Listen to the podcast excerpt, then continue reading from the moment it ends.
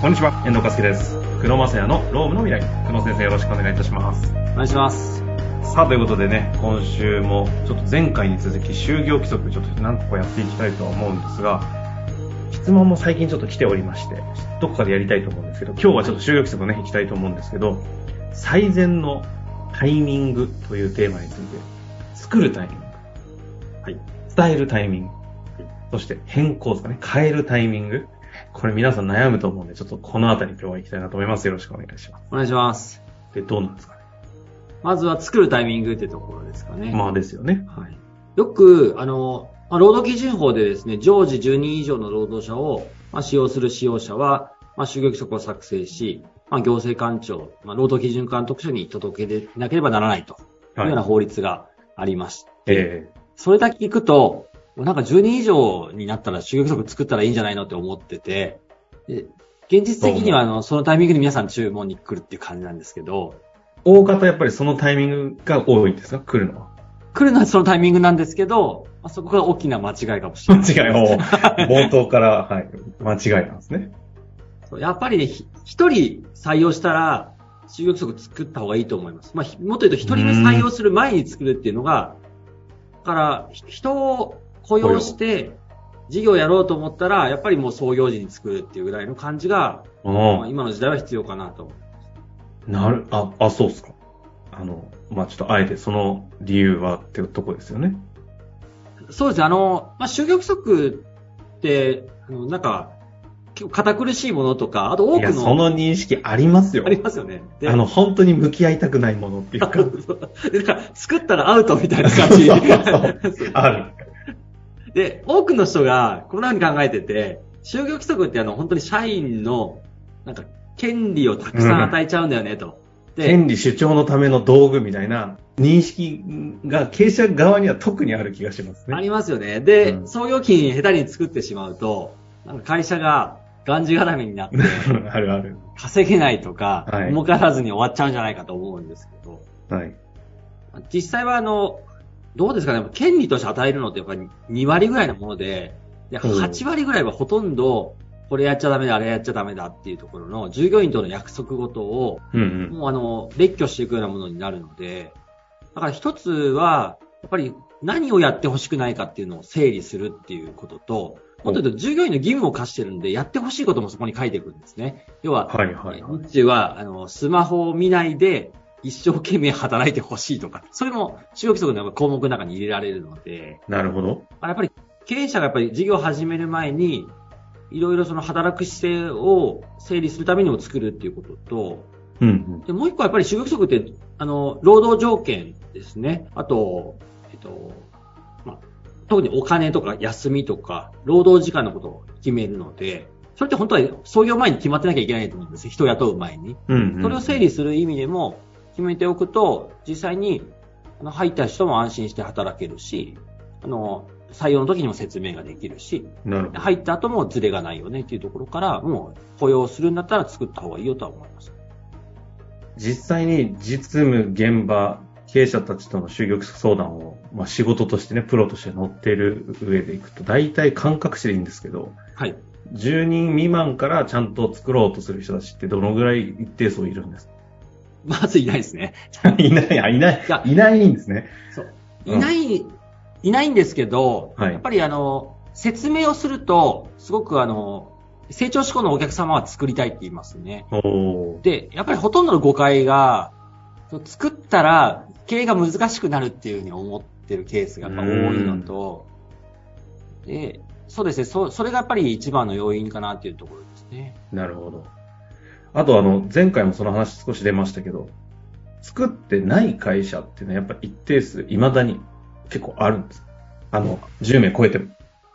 あります、もういくらでもありますあい。くいくらでもあるんですか？で、もともと、気持ちもちょっと分かってて、はいトラブルがないからいいよねっていうところ、あ、もう今までトラブルなしでやってきたよねっていうところで、なるほど。そうすると、なんかない方がうまくいくんじゃないかって思うんです。で、確かにね。で特にその、まあその労基署の、もう、あの、そんなに労監督官が多いわけじゃないので、うん、うん。監査がガンガン入るわけじゃなくて、そうすると、まあ労基署就業規則なくてもやれてきたよねって話になると、なるほどプ。ラスに来ちゃうんですけど、はい。で、あと就業規則の僕らセミナーとかやって、や、作った方がいいですよって言うと、僕らの商売にしか聞こえなくて、確かに、でそう聞いちゃいますよね。そうですよね。で、トラブルが起きるタイミングに皆さんやっぱ作るんで、あとか、あと従業員の方か、従業員の人が、これってどうなんですかって言われるあ、と、問い合わせね。そうそれに対して、なんかこう、うってなっちゃった時に、やっぱり決まってた方が、ここに書いてあるからこうだよねって話ができるので、みたいなところから、徐々に人が増えてくると、そういうふいろんな、まあ、不安とかですね、負の部分が増えてくるんで、まあ、そこで作ろうみたいなところが多いですよ。じゃあまあ作る最善のタイミングっていう意味合いでいくと、一人でも雇用するのであれば、もう雇用する前からが、工藤先生の回答ということですね。し、そう、そうですね。で、あの、労働、労働基準法って、やっぱり、なんていうかこう、あの、まあ、例えばスポーツで言えばですね、うんめ。ちゃくちゃ基本的なルールだと思うんですね。オフサイドとか、うんあの、ファールとかっていうところで。で、ね人雇うっていう中では最低限のルールなので、でこれを、僕もですけど、普通にサラリーマンやってた頃ってほとんど労働基準のこと知らなくて、確かに。で経営者の方も多分知らないと思うので、確かに。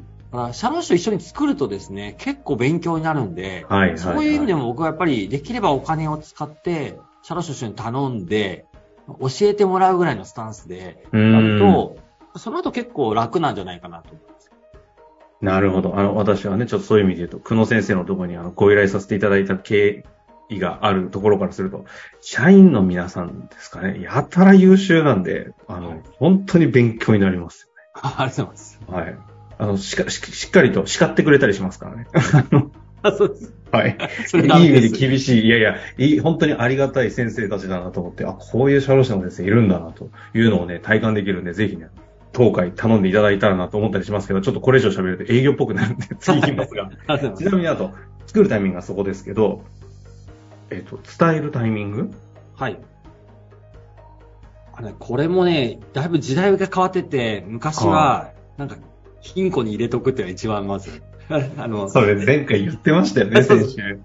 でもやっぱりね、あの、もともと見せたくないっていう意識が働いちゃって、はい。金庫に入れちゃうとか、食堂とかにあの、チェーンをつけて、はい。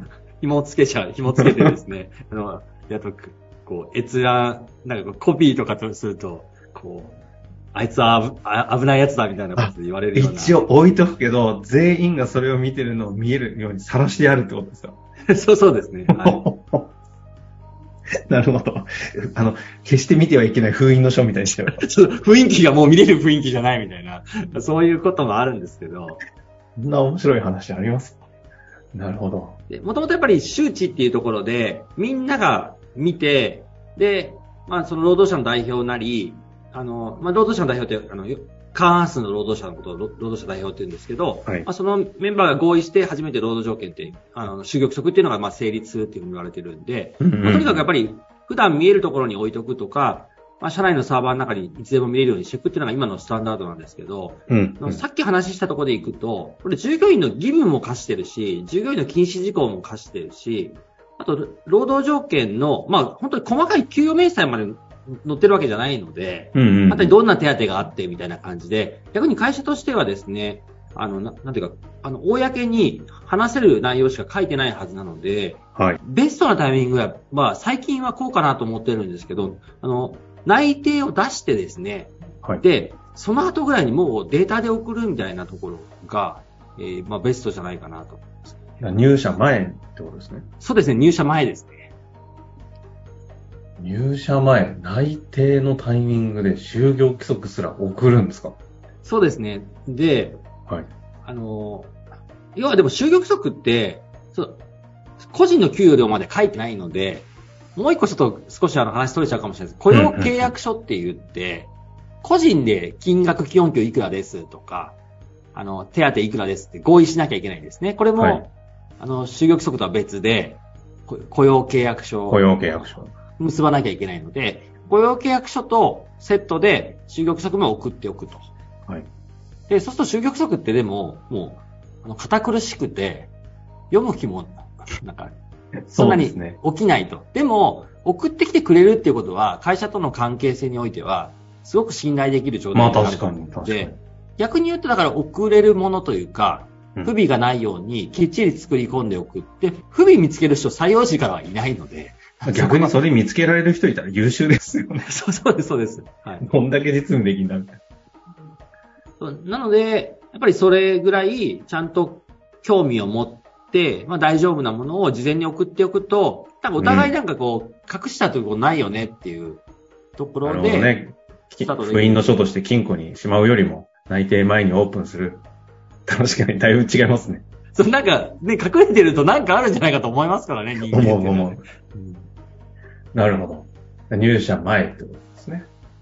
これ伝えるっていうことにおいて、やっぱりも、揉めるっていうことには、お皆さん恐れる。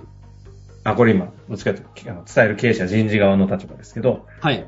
なんか変伝えると、ここはちょっとあんま言わないでおいて説明しようとか、その伝え方、今伝え方になっちゃいましたけど、伝えるっていうことに対してのこの気をつけるべきこととか、なんかアドバイスってあるんですか？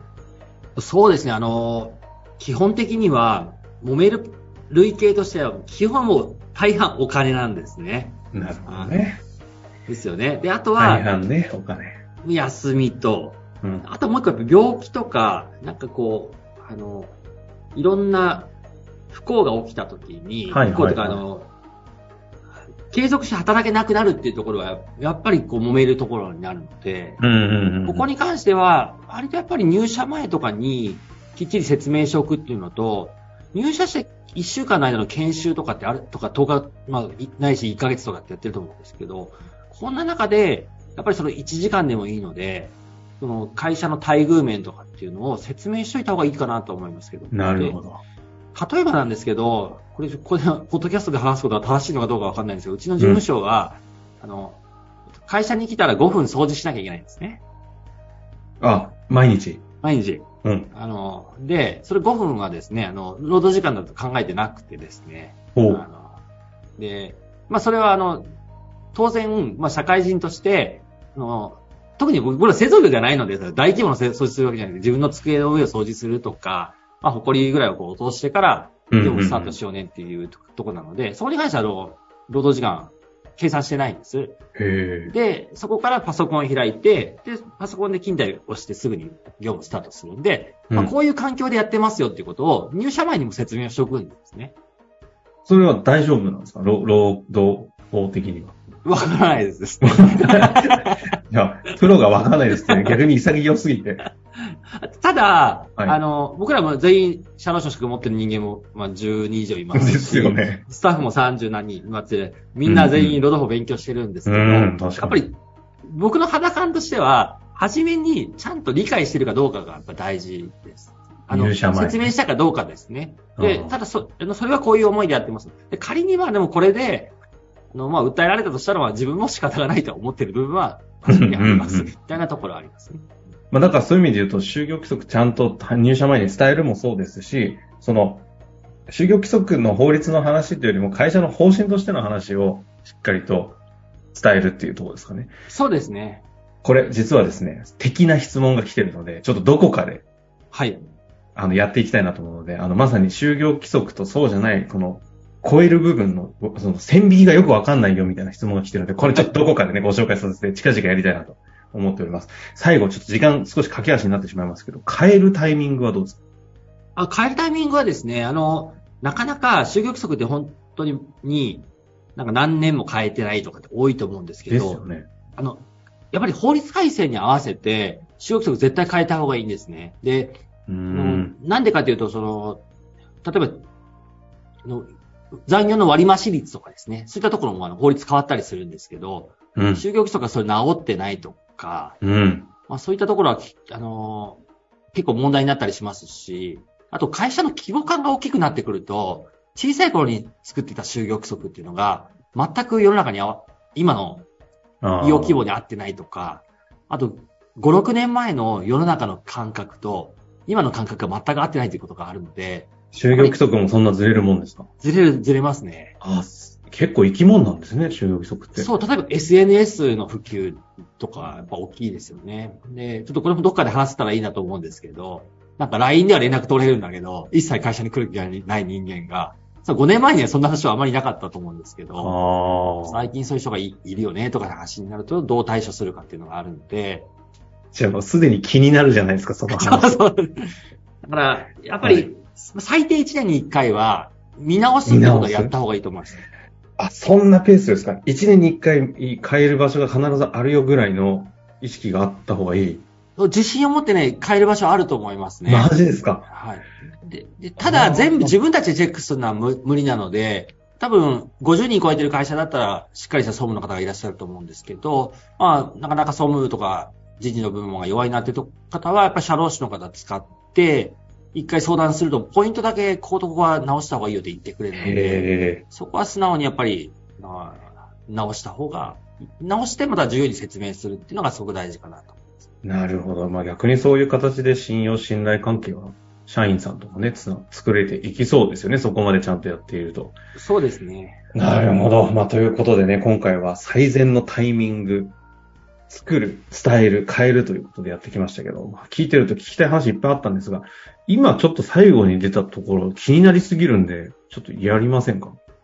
どの、どのところですか？あの、え、あれですよ。その、何でしたっけ ?SNS で連絡をああ、なるほど、なるほど、はい。取れない？はい。けど、ふんちゃらこんちゃら。そもそも、について。はい。労働法的にどう考えるかってことですよね。そうですね。もう全くイメージ湧かないんですけど、そんなことは日常にありそうですし、どう思考すべきか知りたいので、ちょっとそこをぜひやらせていただきたいなと思います。